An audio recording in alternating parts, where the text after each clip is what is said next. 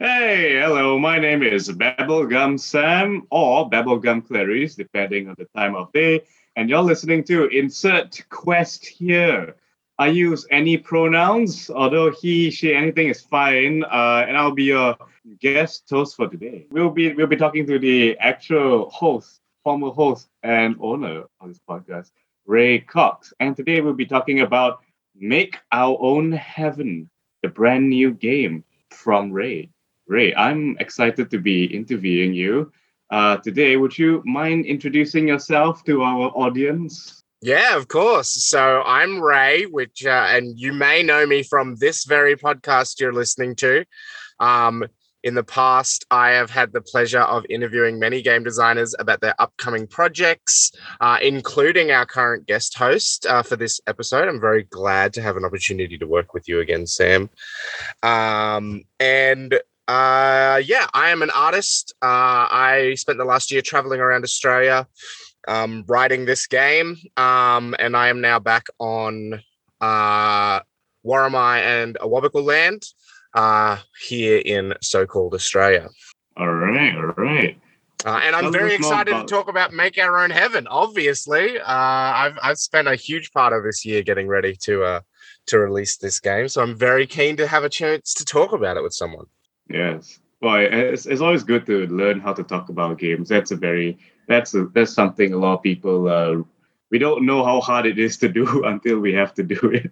Yes, definitely. So without further ado, um, let's talk about make your own heaven. Give us the general concept, the elevator pitch. Yeah. Sure. So, Make Our Own Heaven is a biopunk angel RPG about uh, community building, um, found family, and meaningful resistance. Uh, in it, you play as these young adult angels, um, are about 19 years old, uh, who have escaped from a lab uh, in the depths of the uh, largest space station orbiting Jupiter, the capital of uh, of the Jovian system, uh, New Heaven, and these these uh, these angel clones uh, who have been made from a mysterious source material are on the run from the people that created them, and uh,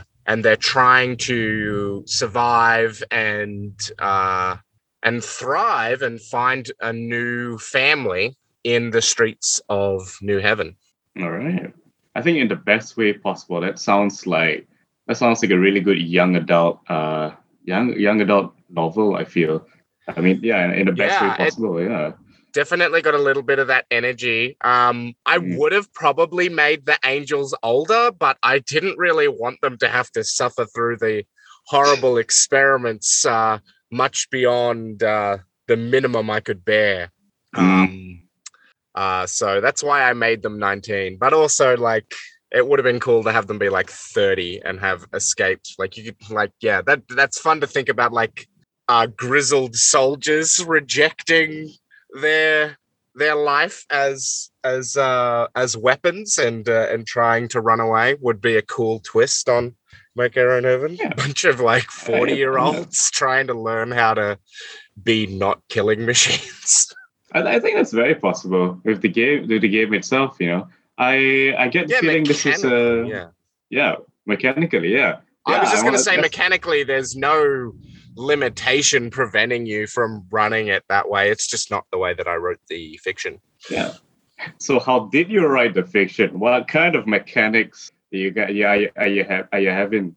Yeah. So, well, I spent a huge part of the writing of Make Our Own Heaven um just sort of writing down ideas that I was having and following them to their follow I say following them to their natural conclusion, but more following them until I ran out of steam.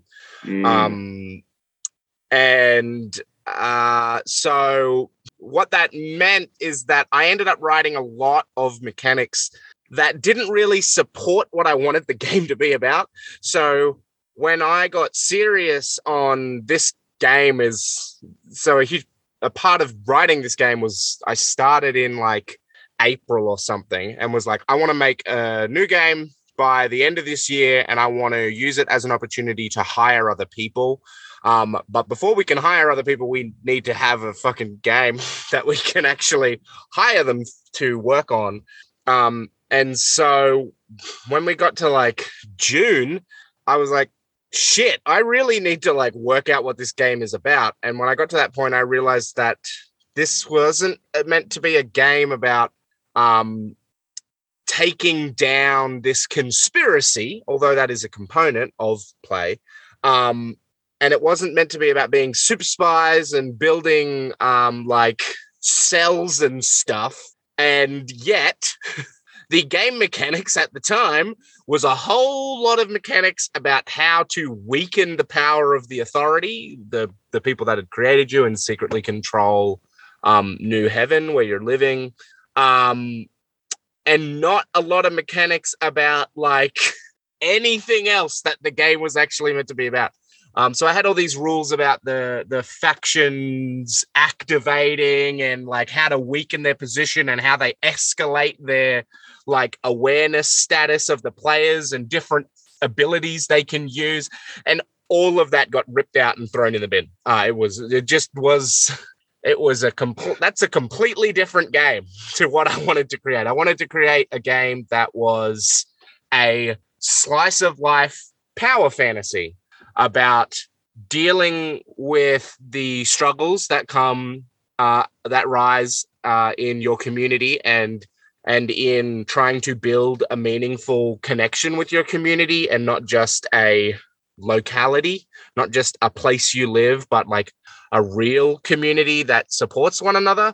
Um, and I wanted to build a game that was about that and about having the power to uh, to fight against the people that would undermine that, to fight against the police state and to fight against corporatism and to fl- fight against um, to fight against uh, unjust uh, rule in your community.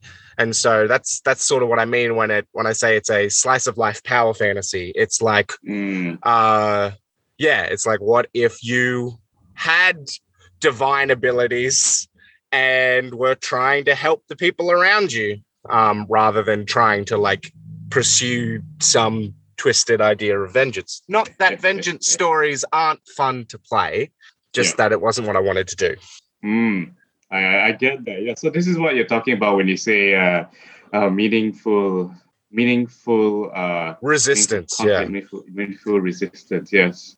Yeah, so Yeah. like there's there's an idea amongst young people and one that I have had myself, this sort of idea of like freedom fighters and resistance and like sticking it to the man and it's like that's all well and good and that's awesome. Uh you know, open revolt Yeah. if you can do open revolt, awesome. But you know what makes open revolt possible? It is all the tiny things. Like you can't Yes. you can't go out and spit in a cop's face uh, and uh, and steal his car um, if you don't have a support structure. Like you can't Yes. weaken the police state if you uh, if your community isn't strong. And when I say Yeah. strong, I mean robust, resilient in the sense of um, of dual power, where you have uh, where you have uh, a strength within your community, or a resilience based around supporting one another.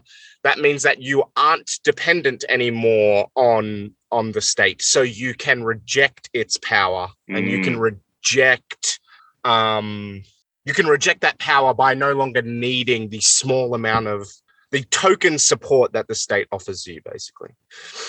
Um, right. That's that. I see a lot of like like like like feelings and thoughts on on this subject. Yeah, and I and I very much like vibe with the whole sense of like you don't. It's not just um. It's not just helpful to like keep lashing out. You know, we also need to have that that system support and like. I suppose like is this directly inspired by your experiences with community and uh, Yes. So I've talked before in interviews, like where Yeah, I've been interviewing people about community and how I've always felt in Australia that uh, Mm. community is thrown around in a way that just means locality. To say, oh, I'm I'm part of the community of Newcastle. That's the Yeah. that's yeah, the yeah. colonizer name for where I live. Um, is like that doesn't mean anything. It just means you live in Newcastle. I've lived I lived here for 20 years almost exactly, I realized the other day. Um before leaving for uh, an extended period. And I never really felt connected to the people Mm. that lived here. I definitely felt Yeah, yeah. connected to it being a physical place where I live and knowing some facts about it, but it didn't feel like a community in the way that I hear other people talk about community. And I felt Yeah, yeah. more supported in non uh, physical spaces, which I think is Yeah. true of a lot of people in this era. Um, and I was envious of real community. And now, I mean, the pandemic served as an amazing catalyst for driving people towards community. And that is also why in Australia we have seen a huge rise in fascism uh, because fascism preys in well preys plays in the same space for building power that uh, that um, anarchists do, which is to say, when people are in need, uh, you can provide them with community, um, and and we need to we need to realize that and that's why so many people like join fascist movements is because when you're at rock bottom and there's no one or no one uh, helping you like we've seen in the pandemic response in australia where huge swaths of the community have just been ignored uh, people look for answers and support and either some like nice person is going to be there to like provide them with food and and uh, and shelter or someone's going to be like it's them fucking greens members. It's it's the liberal government. It's the labor party. It's it's whatever. Like they're going to say whatever the fuck and they're going to say a bunch of racist shit that i didn't want to use in my uh in my little satire there uh they're going to say a bunch of racist shit blaming the pandemic on wild Uh-huh. nonsense yeah. um, People like me. Yes, they're going to blame a, a huge swaths of, of Yes, yes. the planet. Uh, my Yes, my- yes. at the beginning of the pandemic, I was helping a family member shop, and uh, and they were they were buying some like prepackaged rice, like in a can yeah. with like fish and stuff, and um and they're like, "Oh, I better check where it's from." And turned it over, and I was like, "What do you mean check where it's from? You haven't checked anything else we've put into the shopping cart yet today." Oh. It's Because like, it's "Well. What if it's from China? And I'm like, what if it is from China? Why would that matter if it was from China and then it was from Thailand? It's like, oh no, put it back. And I'm like, why? It's like, Uh, well, yeah. it's, I'm like, why? It's like, well, because it's, can we just go? Uh, and then later Wow. on, pick, picked out something from Italy. And I was like, why don't you care that it's from Italy? It's like, what do you mean? It's like, well, clearly this is a weird racist pandemic Yeah. Uh, Mm. Why do you care that something's from Thailand or China, but not care that it's from Italy? What do you mean? It's like Italy's had a horrible pandemic response, Yeah, atrocious case Yeah. numbers at the time. This is March. yeah. Um, it was like, well, because Italy's aligned with Australia. It's like, what the fuck does that mean? And it means Italy is a more Yeah. white country, Yes. right? Yes. And yes, so it, yes. it it doesn't count that it had a horrible Yeah. pandemic response. Just, just shit like that. People Wow. looking for easy answers.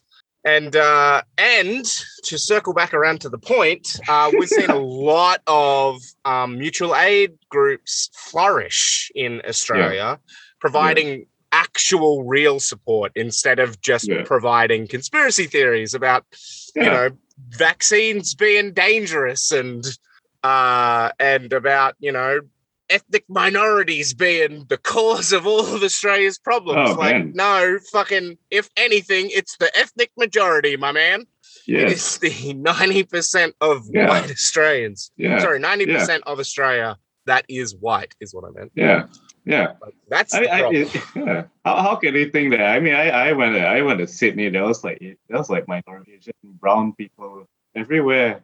You know? Mm, yeah, I mean, yeah.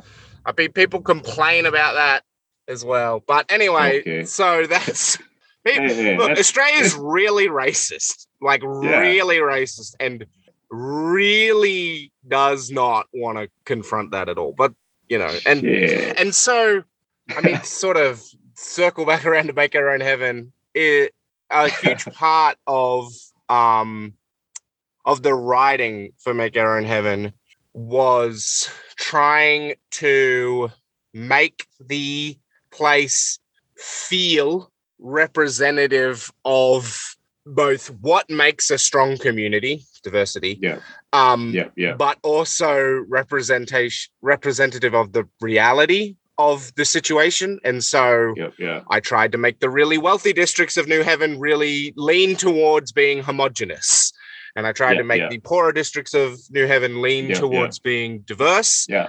but i also had to work within the limitations of my budget. And so i didn't write a lot of specifics about that which is a bit of a disappointment on my part.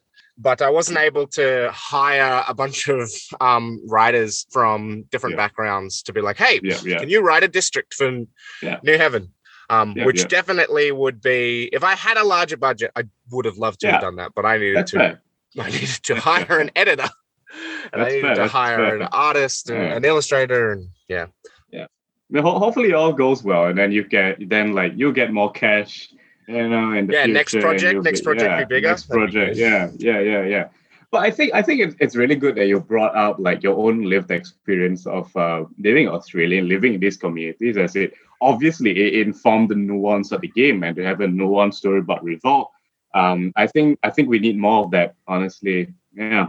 I do want to ask, how do you how do you feel being a, a colonizer uh, and writing about this? You know, like how do you feel? Like, I, I the way I feel is um that uh the way that I feel. Let's see. mhm.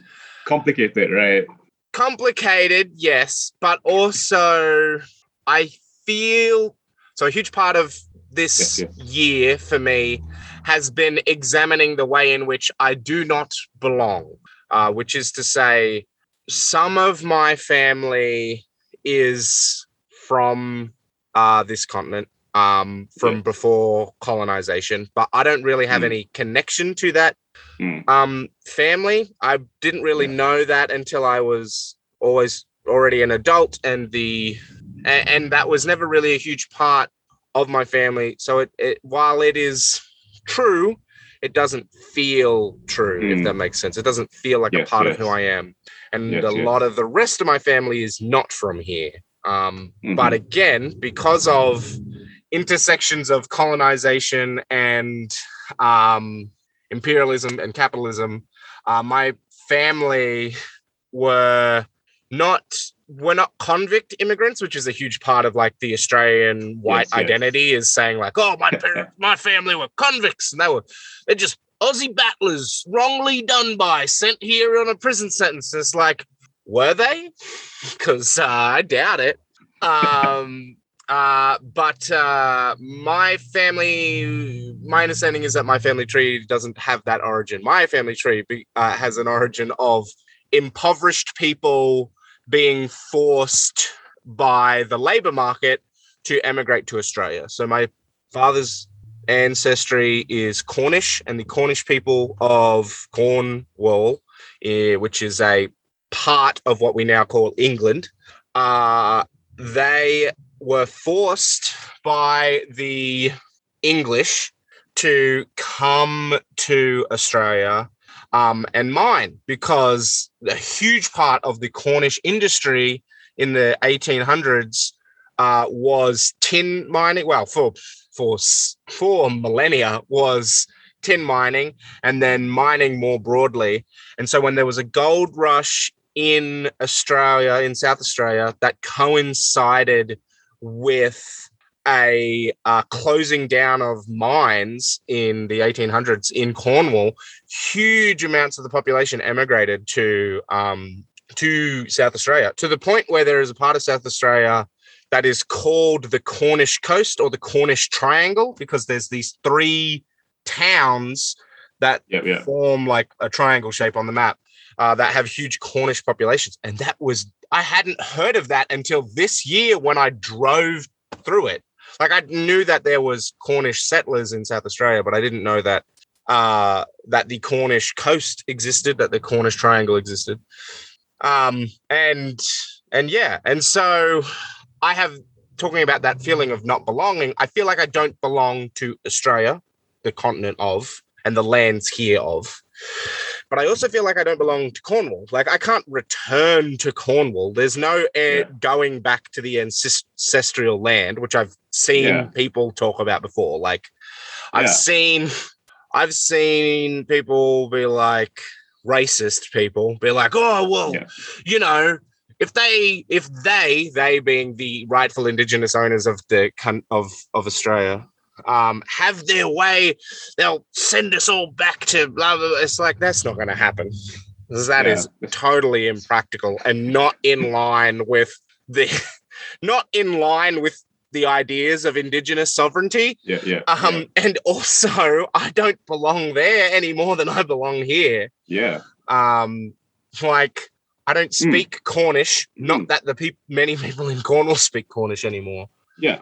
um but like any any any cultural distinctitude has been Yeah. stripped by the by english imperialism um Yeah, yeah, yeah. a thing that we often think about in Australia is that the I say often th- to me this is a thing that people often think about but it's not many many Australian people never think about this but to me Australia is one a lie and two is actually hundreds of countries um hundreds of different um different places um, scattered across this massive continent.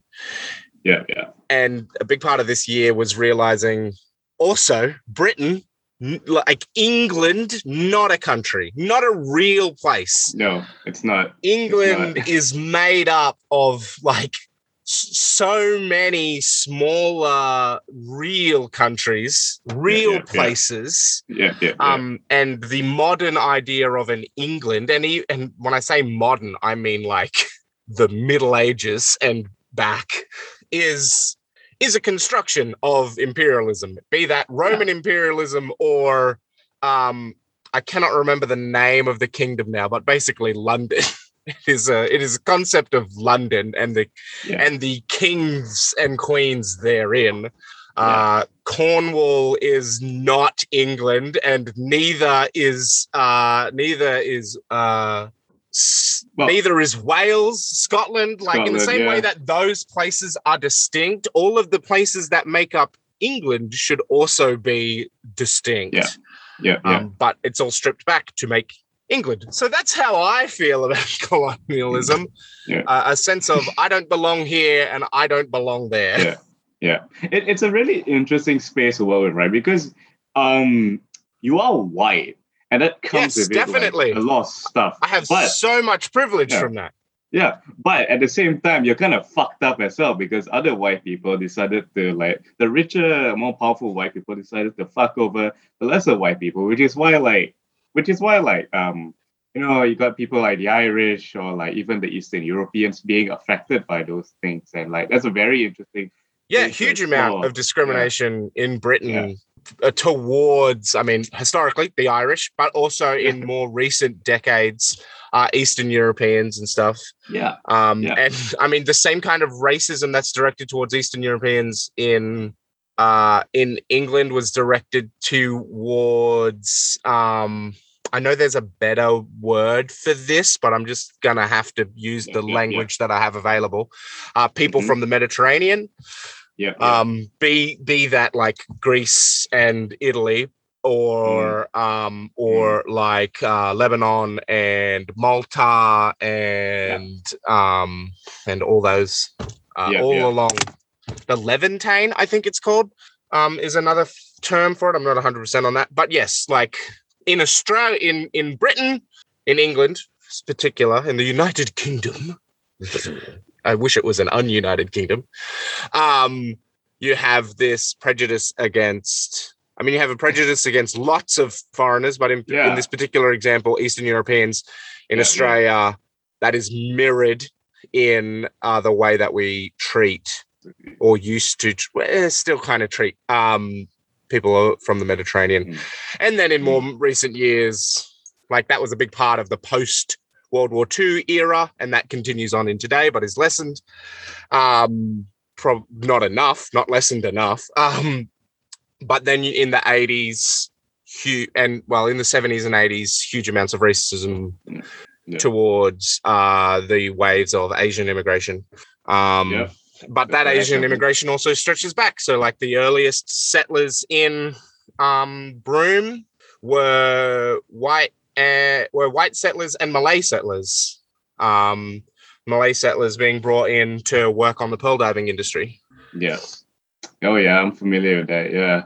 So I, I guess like all this in the past year, you mentioned the past year itself. You writing this game in like you writing this game, the process of you writing this game took place at the same time as you sort of like beginning to explore this this this complicated area more and more. That's where the game comes from. Yeah, to a, a lot of Yeah. that went into the Mm. behind the scenes of writing the game. I don't think it's necessarily explicit in the text of Make Our Own Mm. Heaven. Obviously, Make Our Own Heaven is about uh angel children, angel teens, uh uh, trying to keep the police state from ruining their community, um, while also grappling with who they are. So there are themes of that in there. I don't know how explicit it is Yeah. though, but Yeah, uh, yeah, yeah, definitely. We were we are both on a on that self discovery, right? Like the angels in the fiction are, and I am Mhm. too, as I'm Mm. traveling around Australia. Yeah. Yeah. And it's not like that self discovery started just this year. It just was catalyzed by the fact that I was like free of uh so many obligations for the first time that I Mm. was able to think more about it. Yeah, that's great. Yeah. So anyway, this game is many ways this game is extremely personal um to you. What's your uh, what's your favorite part about the game? What what's in terms of like yeah, what's, what's your favorite part about the game? Yeah. Mecha- right, I any, any I got two two answers. My favorite part about the game um in terms of just the the text as presented um i really love the the character that has come from writing the districts section which, where where i mm-hmm. described the districts of new heaven and i worked really hard to try and make them feel like places you could live. Even though like so like heidi is this stack of shipping container hotels that are almost exposed to the naked vacuum of space but there is still a sense of like something nice about it in the same way that like living in housing commission in australia housing commission is like public housing type of thing uh like yes sucks to a degree but there are still good things about it um namely cheaper rent. Um but also sometimes housing commission can be in really nice parts of town. Um here in um newcastle actually a friend of mine lives in housing commission that's in one of the most expensive suburbs in town and it's right in town and he doesn't have to pay much rent to live in kind of a premium location. Um you know obviously there's a bunch of like it's not like paradise but that's what i've tried to do with the Yeah. districts of of new heaven even the Mm, poorer ones where the players are Mm. meant to want to live. Well, the players are the players are meant to pick those places. Like you can't you can't be um, you can't be fighting for the resistance if you live in fucking Centro, which is the like banking district. Well, i- i- imagine if you did. I feel like that's a challenge. I, I had to play mean, it would know? be cool to be a to to do your angel, angel, uh, yeah. squad as like a bunch of squatters who are Yeah. who are living in a bank in Yeah, Centro. yeah, yeah, yeah.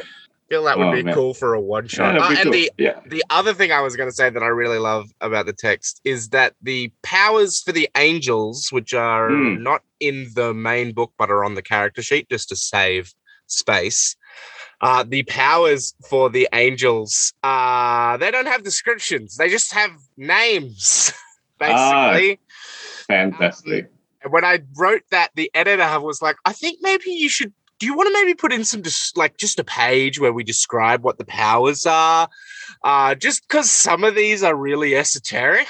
I'm like, no, I understand why how that's going to be confusing to people, but the whole point is for them to to make what they will. Nice. powers. Nice, nice. Well, well, give give me give me a few examples of this esoteric power. Yeah, sure. Just give me one second. No. Right. Okay. So some, some we're back. some Hey. angel stuff, some angel abilities. Um, so you have subtle manifestations and obvious manifestations. Um, your subtle manifestations are um, they change your internal physiology, but they don't um, manifest externally in ways that people could notice. Uh, so it's things like Yeah. Memories of seraphim science, seraphim being like another word for a type of angel. Um, uh, a sense for lies, uh, impossible grace and balance. Thanks to uh, Luke for that one.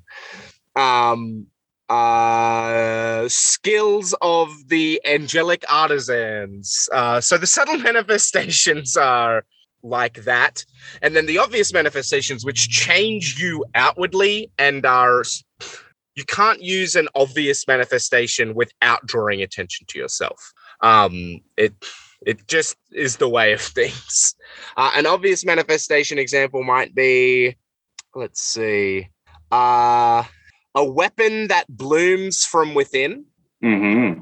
uh, Oh, wow. golden burrs covering the body. I mean, that's that's not too esoteric. Uh, one that's a little more esoteric: a physique of shadow, smoke, and light. I, I I like the fact you're really like this. This doesn't just stay within the realm of like cyberpunk. You know, this really just like uh, it, it invokes itself like esoteric religiosity. You know, Yeah, especially because they're angels. I like that a lot. You know, I like I like that a lot. A weapon that blooms in your body, they can they can mean anything. You know. yeah, yeah. Uh, like Yeah. you could, it could be like a sword that you pull from your chest, or it could be like your Yeah. arm mutating, like uh, Yeah, like Tetsuo in uh, in Akira. yeah, yeah. You could you could Um, you could you could form big guns from your forehead. There Yeah. is nothing that says it has to be like a sword or something. Yeah, it just says yeah. a weapon. Um, one of my I love that a lot. one of my favorite obvious manifestations is probably a bone crown that turns the wicked.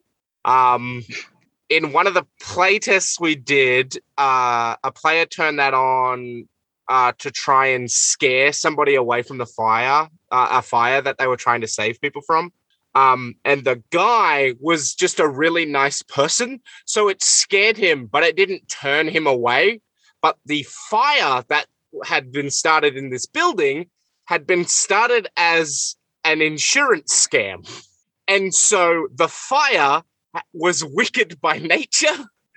And so I described the fire as recoiling from uh, from the angel player when they turned on the crown, um, because the fire had wicked intent, basically. Nice, nice. I, I Um, love the free form free formness of this of this. Yeah, there's no mechanic that Yeah. says you have to describe it that way. Yeah. It's just uh I just realized that Yeah. that was the situation and I was like, yeah. It, I think it, I think the fire is wicked in this context.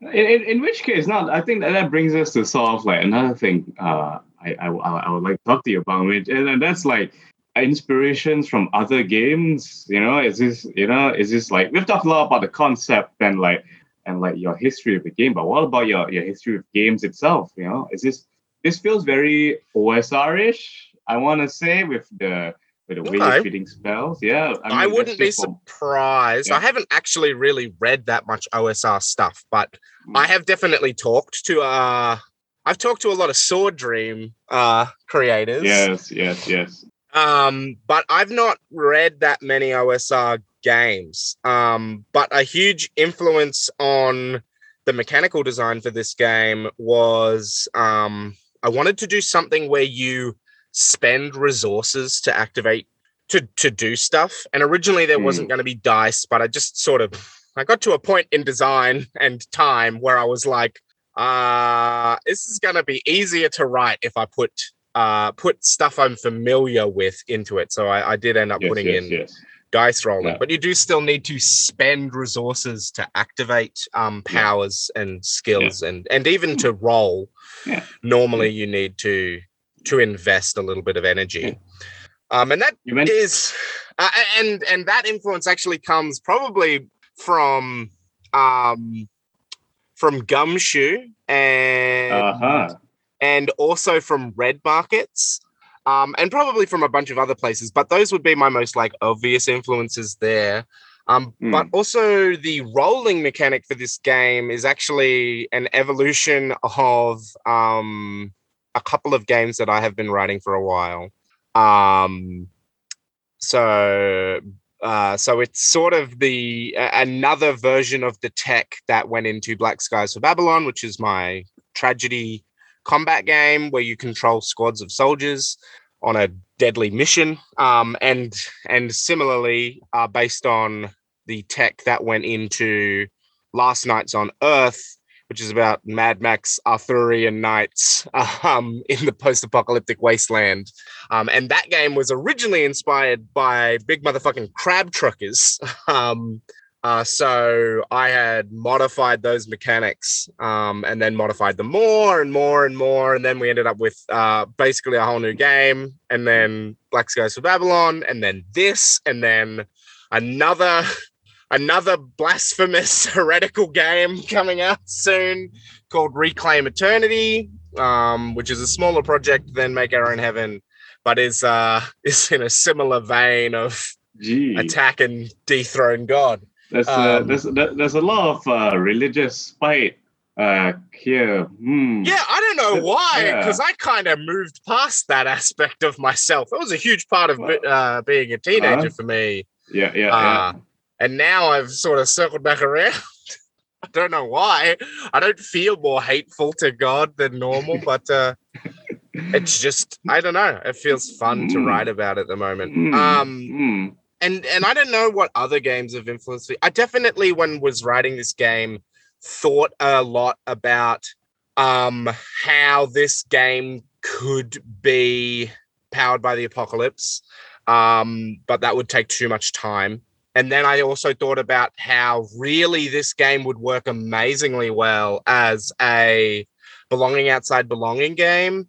Um, and so many amazing people have written written games in that system, but I just don't know it very well, and I didn't have enough time to do that. So I had to weirdly making something almost from scratch was faster um, than trying to adapt to Yeah. uh, belonging outside belonging, which I don't Yeah. know very well, or trying to write a Yeah. powered by the apocalypse game, which Yeah.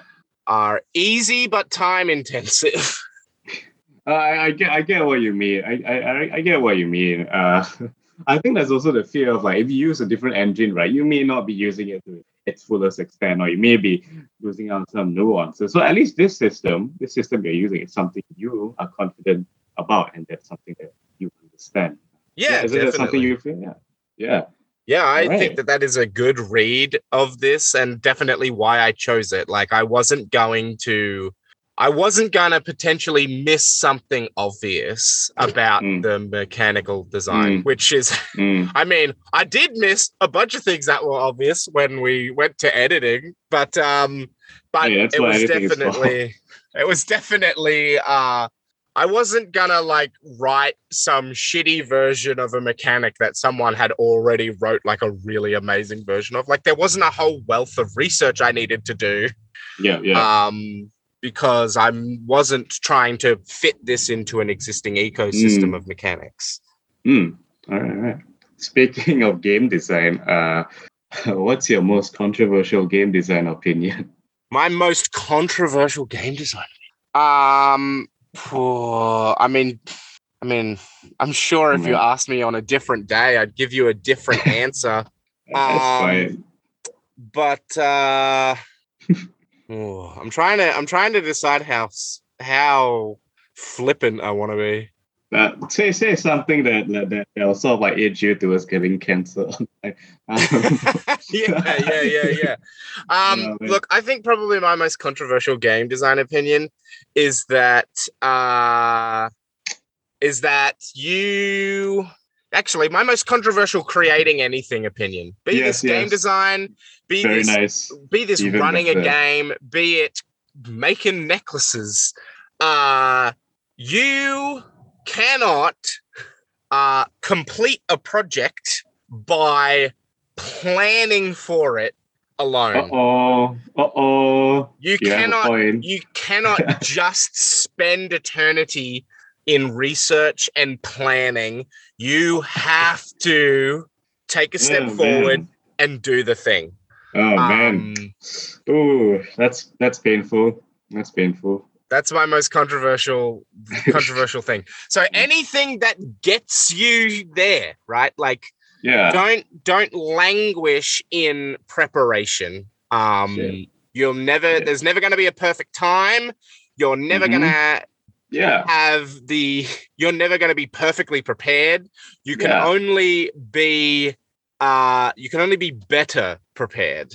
Um That's great. and there's no point and that preparedness is not linear um it's you're not going to get not. better prepared each day in fact some Yeah. sometimes you will go backwards as evidenced Yeah. by how many game designers were putting out heaps of stuff and Mhm. then December 2019 rocks around and so many of I didn't make an insert quest here podcast for like almost 9 months straight.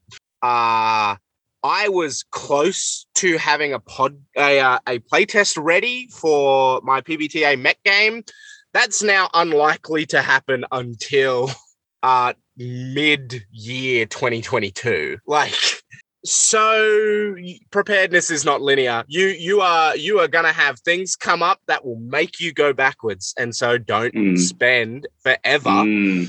Yes, trying yes. to be in the perfect position to act you can't Yeah. be nothing can ever be perfect and you can never be in the perfect position Amen. to act you can only Amen. act now or act later yeah I get that's a, that that's probably has been like a motif of this whole process. Yeah.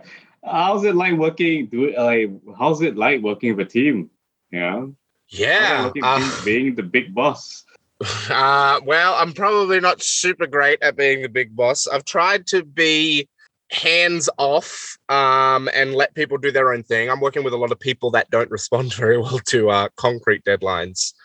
Um, uh, and definitely don't respond well to micromanaging. So I've tried to play to Yeah. the strengths there. I've let them take control of the Yeah. of their aspects of the project and um Yeah. but it's been it's been interesting i've definitely always seen the value in collaboration um but it always has felt uh like like i it's always felt out of my reach to hire people.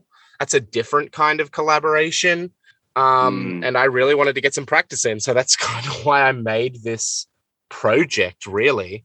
Um but it's been good. I've really it's really wonderful having an illustrator. Um i've uh probably the most surprising was how amazing the editor has been um so all of the people that i've hired for the project have been people that are breaking into the industry. So uh nika romanov uh romanov no not romanov sorry. Nika has multiple names. Uh sorry. Uh nika oh no it is nika romanov i was thinking i don't know why i got that confused. Uh nika romanov amazing artist uh has done lots of artwork uh for commission and different projects i think he's worked on like a comic in the past um i really love nika's paintings um and he yeah he came on board um as kind of a way of trying to draw more attention to their art and trying to get more eyes on it. Um, so haven't worked on a bunch of role-playing game projects, but hopefully will in the future. Um, Emma Solomons uh, is a up and coming layout designer. Um, worked on a project for Sydney. Um, the I can't remember the name of the book, um, but Sydney's like D and D, like a guide to dying thing. Um, if anyone remembers that. Uh, yeah, uh, but but Emma's doing a bunch of work on um on layout work for people, character sheet design, full book design, things like that. And then obviously the editor, um, Lachlan McGowan, who is uh who this is gonna be his first um RPG editing project. Um and has done a phenomenal go- uh, job, especially um, developmental editing. Uh, but the thing that has has been most useful uh, has been like obviously catching all my spelling mistakes and grammatical errors. That's a given. But has been amazing at restructuring the presentation of information in the book. So we rearranged chapters so that the information flow was better um, and so that you were learning the game in a more if you were just reading the book in a more like conducive manner um, so changing all of the ordering on that sort of stuff um, that was super useful. And changing the ordering on the setting information so that you're learning the setting part of the game in in in just a, a better way. Just i didn't expect uh i knew that that could be better than what i had written. I didn't expect lachlan to do such an amazing uh job of rearranging that um and i have been blown away with uh with his efforts in that regard. Um, I knew that layout and illustration could make a huge difference to a project. I wasn't prepared for how amazing having a dedicated editor and a, and a skilled editor, um, how much of a difference that could make to a project. I, I'm I'm not gonna gonna lie. I had clearly been underestimating the impact a good editor can have. All right. That's that's that's that's fantastic. That's quite that's quite good. Yeah. Hmm. But like I guess like now that we we've seen into the process and concept of the game and into the mechanics and to like your your process, like I, I do want to ask, um, where do you see yourself as an indie creator? Where do I see myself as an indie creator? Yeah. Yeah. I was actually my my partner the other day uh, was very um, has been very supportive and very like um, I mean is always very supportive, but uh, has really been celebrating how um, how hard I've been working, which is new for me. I'm used to people telling me I'm lazy, um, so it has been a big change to have someone congratulating me for working so hard. Um, and the other day they said uh, they remarked that they felt like I was uh, in an off sort of hand comment mentioned that they thought I was famous. I'm like, I'm not. I'm not famous. I am. I am the equivalent of someone who turns up to a lot of gigs at uh, in one town. Like, I am. I yeah. am a presence I'm sure people have seen me around. I don't think many people yeah, yeah. know my work. Yeah, um, I and sort of that's where I feel as an indie designer. I feel like a lot of my peers are a lot of my peers also struggle with mental health. I struggle with my ADHD and mm. depression, and I also have a uh, permanent injury to uh, my lower back, um, with basically a nerve injury. Mm. Um, and all of those things sort of impact my ability to my ability to work and i often feel like my my skill set is super useful for making games but not the kind of skill set that people are hiring out for. Yeah. Um which is all to say that i often feel like i'm being left behind. Um yeah, yeah. like like my peers are putting out more work um and like i can't really match not even it's not even really about matching their output because I've kind of like learned to accept uh, my that what I can do and my ability, but just often feeling like people don't pay attention to what I'm doing and what I'm making, and so yeah, that's sort of what I where I feel like as an indie designer. Mm. I feel like people think I am more successful than I am. yeah. Uh, I, I, I- guess, I guess, yeah, I, I guess this could be like sort of like a, a piece of comfort for, for you, but like almost everybody I've talked to who is indie, it feels exactly the same way. So, uh, Yeah, you know, even those with like a lot of followers, a lot of likes, they're like, yeah, you know, I, I don't know what I'm doing. You know, I, I don't know. I don't know if I'm doing enough. So like, Yeah. I I mean, that that's what helped me, I guess, because everybody is just in pain. Yeah, I know that. Um, Um, sort of a circling back to something that we talked about earlier is I often feel like I haven't leveraged the privileges that I have been Yeah, afforded well enough. Yeah, yeah, Sort of like, you know, when people talk about like how some famous guy is just a mediocre white man, uh, like a mediocre straight white man, and like kind of got his position through no effort. And I'm like, Yeah. damn, I'm putting in so much effort and not getting anything for it. oh I man.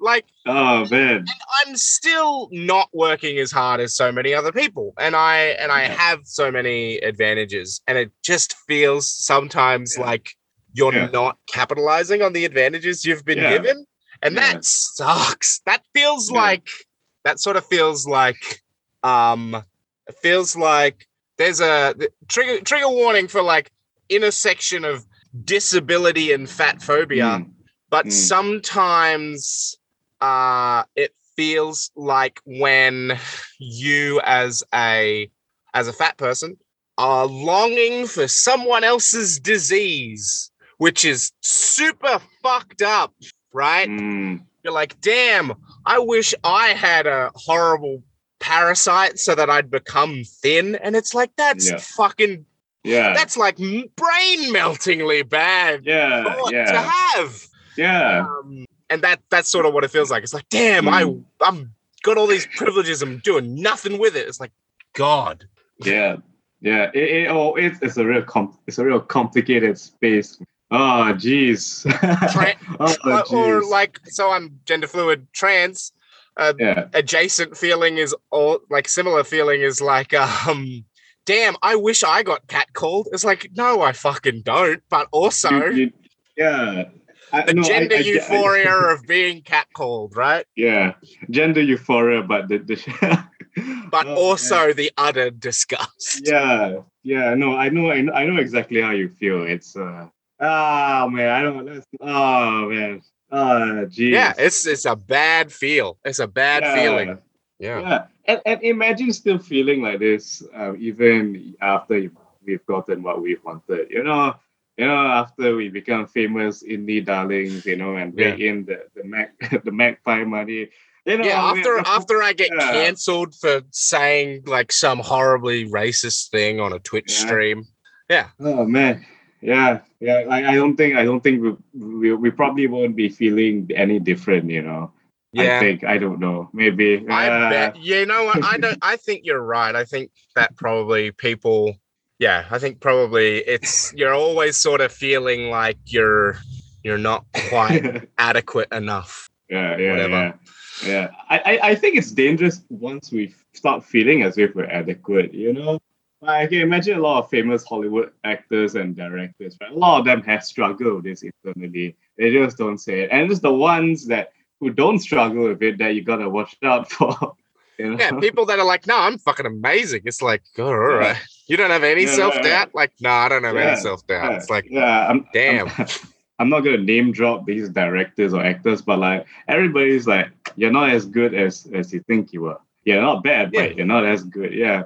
So like, I guess it's good to be, you know, definitely a thing that I am w- wary of is uh well not even wary. I, I just I I often think about like how can I improve? How can I be a better person? And it's not really chasing perfection.